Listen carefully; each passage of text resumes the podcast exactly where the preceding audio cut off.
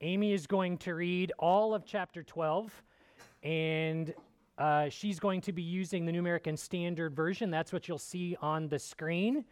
And so if you're using a different version, that's entirely okay. Follow along in your own Bible, or else follow along on the screen with Amy as she reads to us Daniel chapter 12.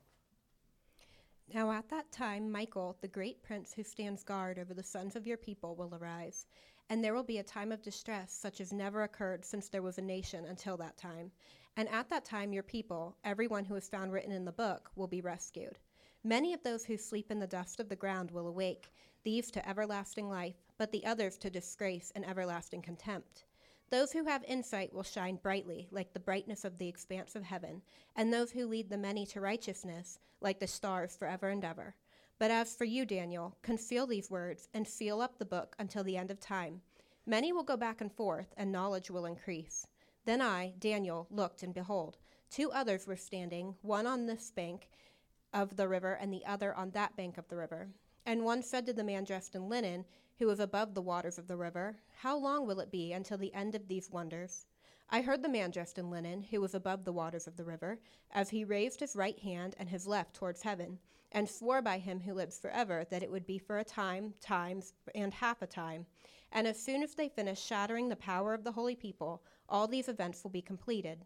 As for me, I heard but could not understand. So I said, My Lord, what will be the outcome of these events? He said, Go your way, Daniel, for these words are concealed and, seal- and sealed up until the end of time. Many will be purged, purified, and refined, but the wicked will act wickedly, and none of the wicked will understand. But those who have insight will understand. From the time that the regular sacrifice is abolished and the abomination of desolation is set up, there will be 1,290 days. How blessed is he who keeps waiting and attains to the 1,335 days. But as for you, go your way to the end. Then you will enter into rest and rise again for your allotted portion at the end of the age. Thanks, Amy.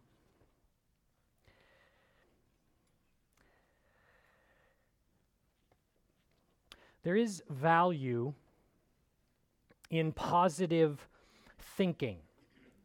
Paul tells the Colossians set your mind on things above not on things on the earth. And Paul tells the Philippians to think about whatever is true, honorable, just, pure, lovely, commendable, excellent, and worthy of praise.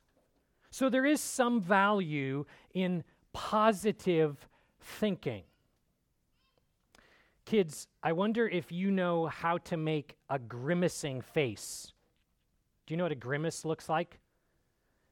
It looks like this. Can y'all do that? Yeah, it's like that. Very good. I suspect that many of us grimace at least a little bit when someone says, Please send positive thoughts and prayers my way. Why, why do we grimace? Why do we cringe at this? Because we understand that positive thinking does not change our circumstances and we also understand that good vibes don't relieve pain. It is fun to sing, Life is a highway. But isn't it true that more often than not, life feels like a traffic jam? There is a certain terror of knowing what this world is all about. And maybe, like me, you have even screamed, Let me out! Maybe we didn't start the fire, and yet it's not hard to look around and realize that this world is burning, isn't it? Go ahead. Think pleasant thoughts like, here comes the sun. But I wonder, can you really say that it is all right? The sun will come up tomorrow, but there are just no guarantees about what tomorrow will look like are there? What if your life gets worse before it gets better? What if grief hangs heavy on your shoulders? Like one of those uh, rice packs that you put in the microwave and you warm it up and it you put it on your shoulders and it feels heavy there. What if sickness pops in unexpectedly and then doesn't leave? What if depression makes you unable to say, I will survive? What if you face persecution and shame for the name of Jesus Christ? I hope to convince you of this today that suffering has a hard stop coming. So be wise until the end. I hope that we will notice in Daniel chapter 12 five contrasts between the wise and the foolish, and that we will also find four practical applications for how we can be wise in these days in which we live. But in order to understand the context of what our sister Amy just read for us, we need to back up into chapter 11. Now, I know some of you who are not history people are going to grimace about this, but before you grimace too much about backing up into chapter 11, I'll just give you this. I promise we're only dipping our toes. We are not taking a deep dive again into chapter 11, okay? Towards the end of chapter 11, this is what we notice that the text no longer describes Antiochus Epiphanes. Instead of describing a specific ruler, it seems to be describing a type of ruler, a category of ruler. Antiochus has become the model or the paradigm for all future leaders who elevate themselves above God and persecute God's people. So we should not be surprised when world rulers are arrogant and foolish and ruthless. They are following in the footsteps of Antiochus, and the man dressed in linen told us that it would be like this. We can expect that the pride of kings and rulers and presidents and prime ministers will be a bloated kind of pride, like Nebuchadnezzar and Belshazzar and Antiochus, and we can expect this pride to continue until until a final ruler takes their God rejection to an extreme level. Do you like extreme sports? Like to watch like the X Games where they do all kinds of crazy stunts and uh, compete for who can do the most twists and flips and tricks. I was reading a bit about the X Games, and I didn't even know this was a thing, and I had to look it up. Apparently, and it's been a while, apparently. Apparently, you can take a forward flip coming off of a ramp, forward flip. I get a backward flip, I think, like backward flipping your snowmobile. But apparently, there are people who can take a front flip off of a snowmobile and land the snowmobile. This is extreme. But I think my favorite one is the motocross, the freestyle motocross. This is on the BMX bikes, like motorcycle bikes, and they jump off of a ramp with their motorbike, and then they do all kinds of crazy things like let go of the bike and pretend like they're Superman flying before they grab it again to land the trick.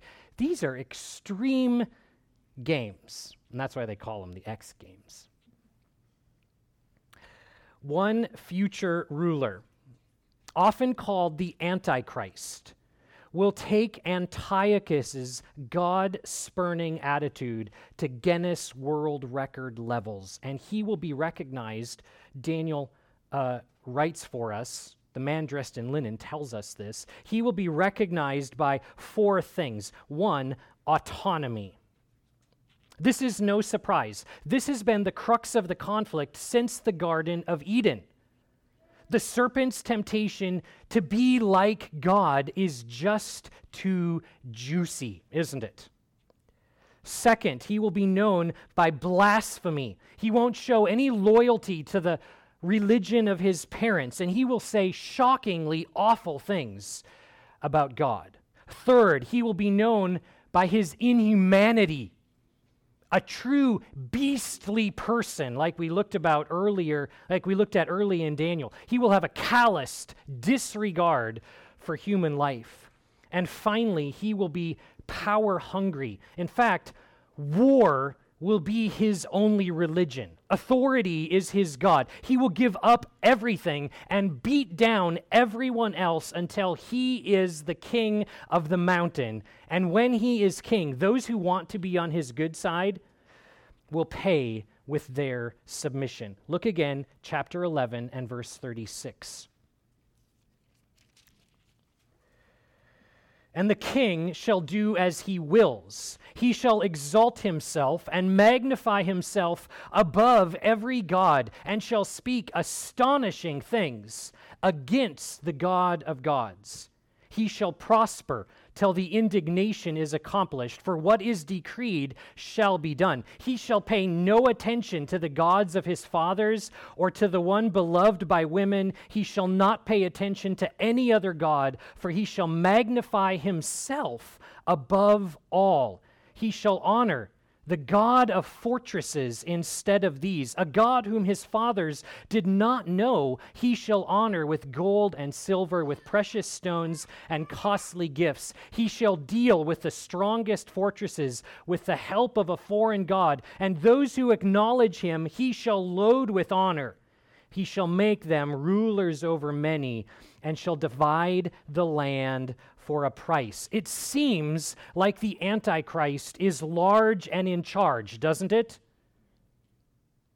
But I want you to notice how irrelevant he seems at the end of chapter 11. Look at verse 45. For all of his arrogant autonomy, for all of his blasphemous behavior, for all of his irreverent inhumanity, for all of his power hungry posturing. The Antichrist and all of the suffering that he causes has a hard stop.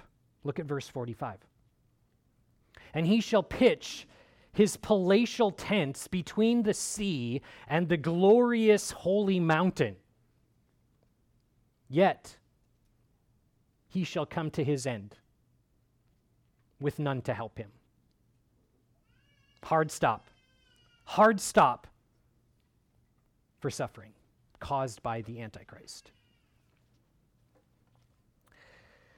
Verse 1 At that time shall arise Michael, the great prince who has charge of your people, and there shall be a time of trouble such as never has been since there was a nation until that time. But at that time, your people shall be delivered, everyone whose name shall be found written in the book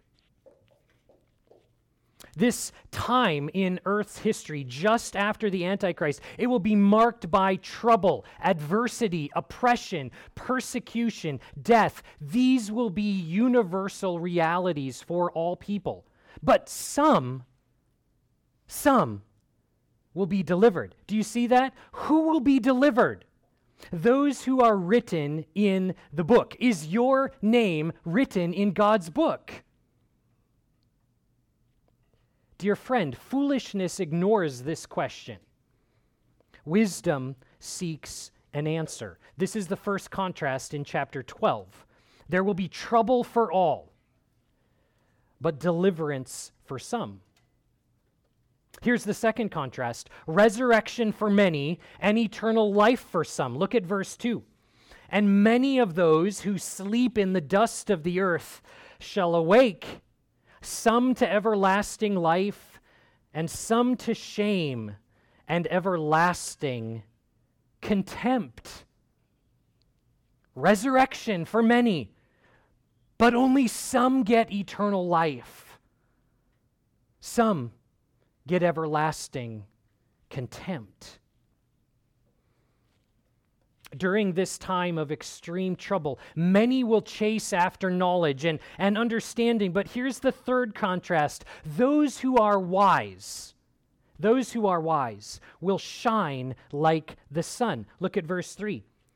And those who are wise will shine like the brightness of the sky above and those who turn many to righteousness like the stars forever and ever. But you, Daniel, shut up the words and seal the book until the end of time. Many shall run to and fro, and knowledge shall increase. Many running to and fro, increasing knowledge. This reminds me of how we use the, the, the uh, idiom like a chicken running around with its head cut off. That's what I think about at the end of this verse. Many just running around, scurrying around to and fro, gathering, uh, uh, storing up knowledge and information. And yet, the wise are the ones who shine like the sun.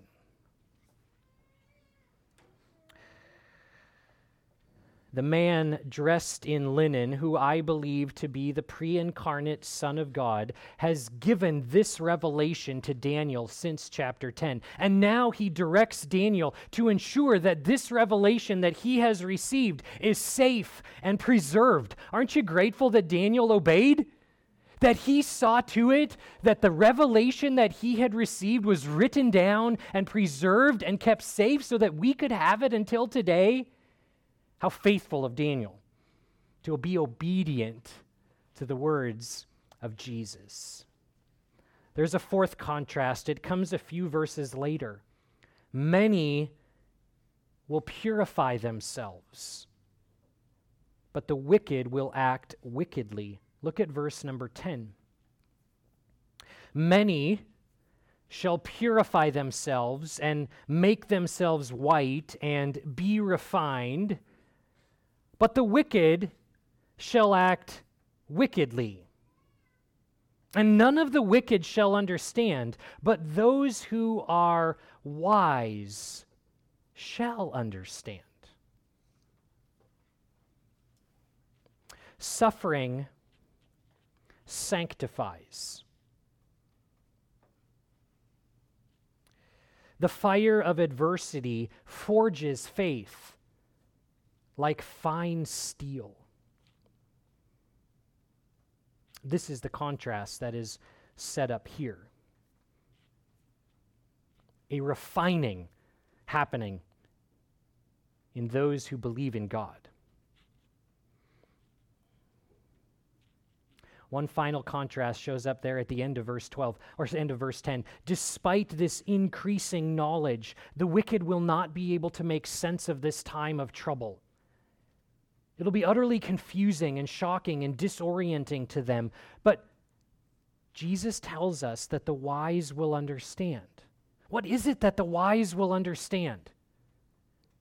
Do the wise have to understand everything taking place in the last half of Daniel and the book of Ezekiel and the whole of the revelation? Is that what we the wise need to understand? I hope not. We're in big trouble, aren't we? If we have to know all of that with perfect clarity. What is it that the wise will understand? The wise will understand that for those who love God, for those who are called according to his purpose, all things work together for good. Even this time of trouble, persecution, and death, all things work together for good. Even the most intense suffering and the greatest trouble like this world has never experienced. What is God's purpose at the end of time? What is God's purpose in all of this? His purpose is bringing all suffering to a hard stop. Someone asks the Son of God, How long? When? When will this happen? When will you bring an end to all of the suffering? Read with me at verse number five. Then I, Daniel, looked, and behold, two others stood, one on this bank of the stream, and one on that bank of the stream. And someone said to the man clothed in linen, who was above the waters of the stream, How long shall it be till the end of these wonders. And I heard the man, clothed in linen, who was above the waters of the stream. He raised his right hand and his left hand toward heaven and swore by him who lives forever that it would be for a time, times, and half a time. And that when the shattering of the power of the holy people comes to an end, all of these things would be finished. Do you see this? If this is the Son of God, and I believe it is Jesus, pre incarnate, before he became flesh and came to earth. Here is Jesus swearing an oath before God the Father that suffering has a hard stop coming. Times, time, times, and half a time. That's the hard stop that's coming for suffering. Verse 9. Sorry, verse 8. I heard, but I did not understand. Anybody else? Yep. I heard, but I did not understand. Then I said, O my Lord, what shall be the outcome of these things? What will be the outcome of these things? What does the end look like? He said, Go your way, Daniel, for the words are shut up and sealed until the end of time. Verse 11 And from the time that the regular burnt offering is taken away, and the abomination that makes desolate is set up, there shall be 1,290 days. Blessed is he who waits and arrives at the 1,335 days. But go your way till the end, and you shall rest and shall stand in your allotted place at the end of the days. Just when we are beginning to think that we have dipped our toes enough into chapter 8 and chapter 11, and we're starting to kind of get a little perspective and a little feel for this, Jesus drops this bomb time, times, and half a time on us. And then he gives us this 1,290 days, or is it 1,335 days? I wish I could offer a better explanation, but I think the best answer to how long really is God knows. There is a timeline God knows it, and Jesus himself swears to it. I feel pretty good about that timeline. I don't know how long the timeline is, but I know that suffering has a hard stop coming. Jesus promises with an oath before God. That's pretty good. Suffering will not last one moment longer than God purposes. Jesus will return, and he will not delay, like parents leaving church on Sunday morning. Jesus will not abide one second more of separation from his bride than the Father determines is best. It's possible that someday we will look back and say, aha, that is what the 1290 and the 1335 meant. But it will only be with the context of history that this revelation will become more clear. Those who are wise understand this. What does wisdom look like practically while we wait for the return of Jesus? Well, first, wisdom looks like being realistic. In verse 7, Jesus teaches us that God's people will often appear down and out, defeated, broken. Scripture uses the word shattered.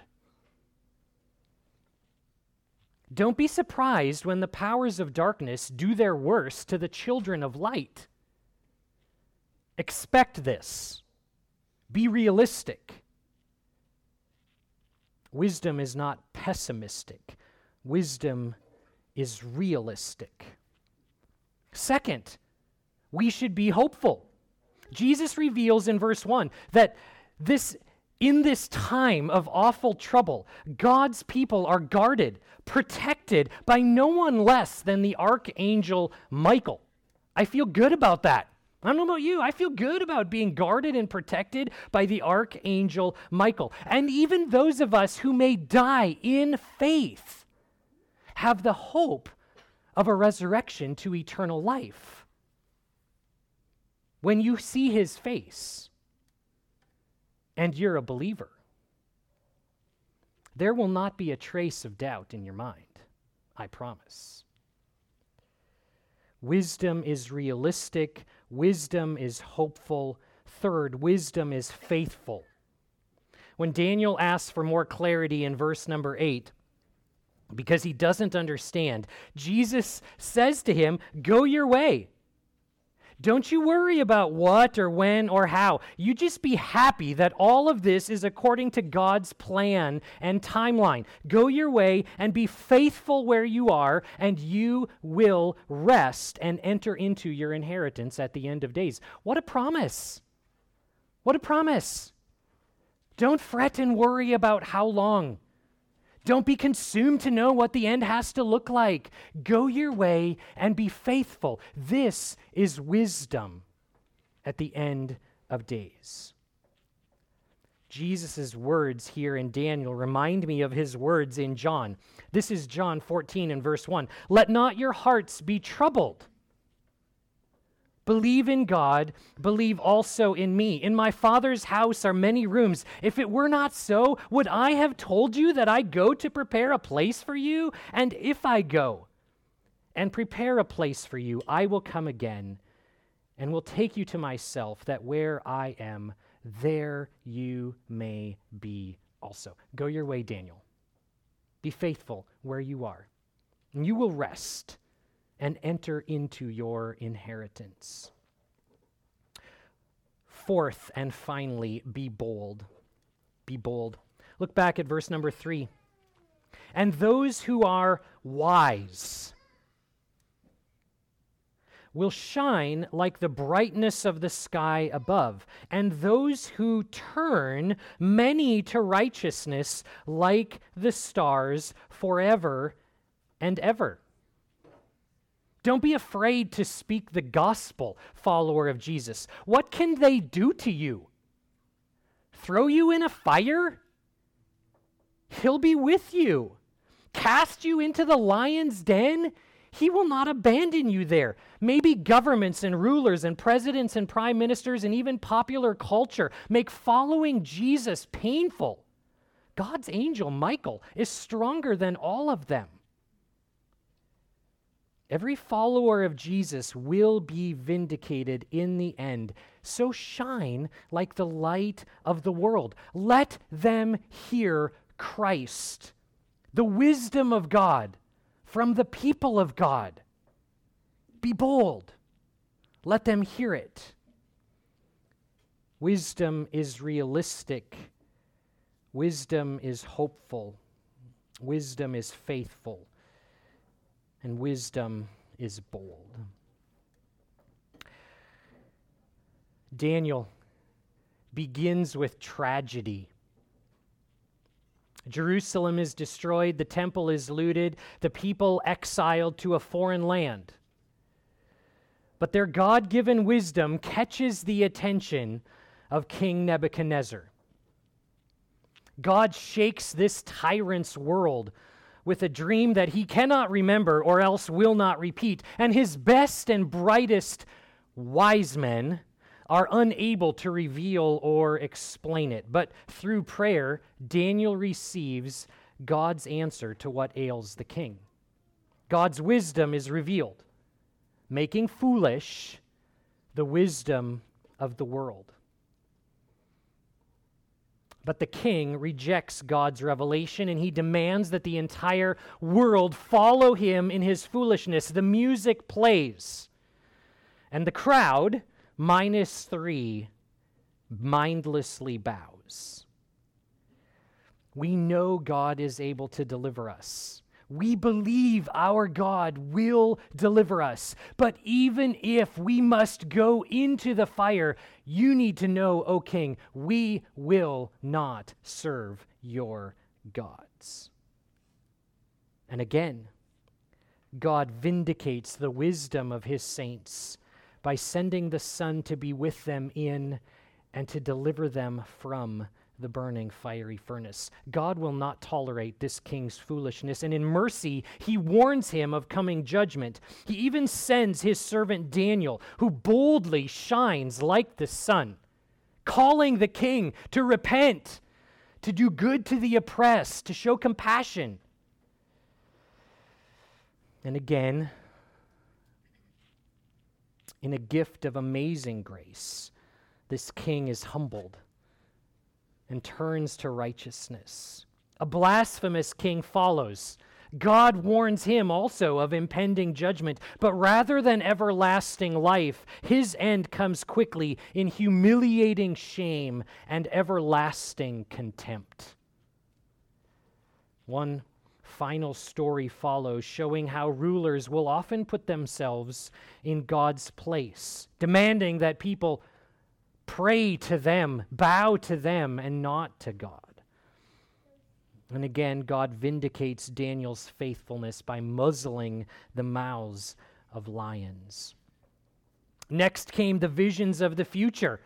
God's people can expect persecution, terroristic threats, wars. We are not surprised by the instability of earthly kingdoms, nor the arrogant posturing of their rulers we may find, we may, in our lifetimes, witness this one ruler who takes their God rejection to the extreme and claim to be God himself. Death may come for us, brothers and sisters, but death cannot have us. Like those who faced the furnace and the lions, you and I may face certain death, but we need not face death with any kind of uncertainty. These are the words of Jesus from Matthew 24. Immediately after the tribulation of those days, the sun will be darkened, and the moon will not give its light and the stars will fall from heaven, and the powers of the heavens will be shaken.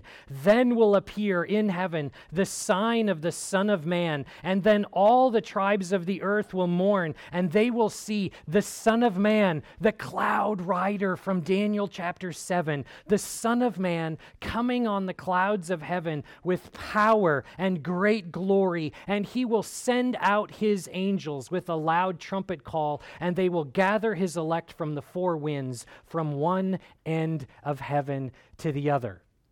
You may face certain death, but you need not face death with any uncertainty. At the end of days, when hope vanishes into darkness, the Father will say, Here comes the Son. And then all of God's people will affirm, and it's all right. It's all right. The sun has come. But until then, until we enter into our imperishable, undefiled, and unfading inheritance that is certainly being kept for us by our Father in heaven, let's ask God for wisdom to be faithful right here in a foreign land. Let's pray.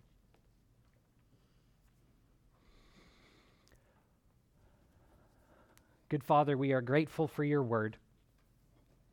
We are so grateful that Daniel was obedient to the command of Jesus to preserve, to seal up this word, to preserve it so that no one could find it and destroy it, so that this word to us in the book of Daniel could be a comfort and encouragement, so that we could look at these stories of the heroes of our faith and observe how they lived faithful to you, even in a foreign land, and we could strive by the power of the Holy Spirit and your good, sufficient grace to us to be like them.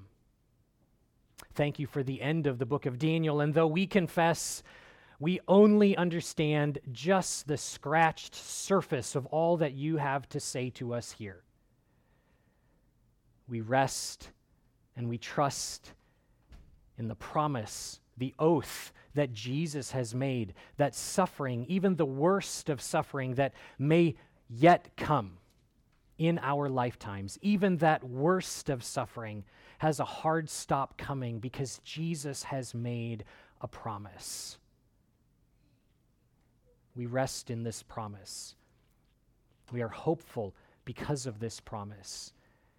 And we eagerly anticipate the return of our Savior, Jesus Christ, in power and great glory. We long to see the cloud rider and to see him set all things right. Until then, please guard us by your Holy Spirit.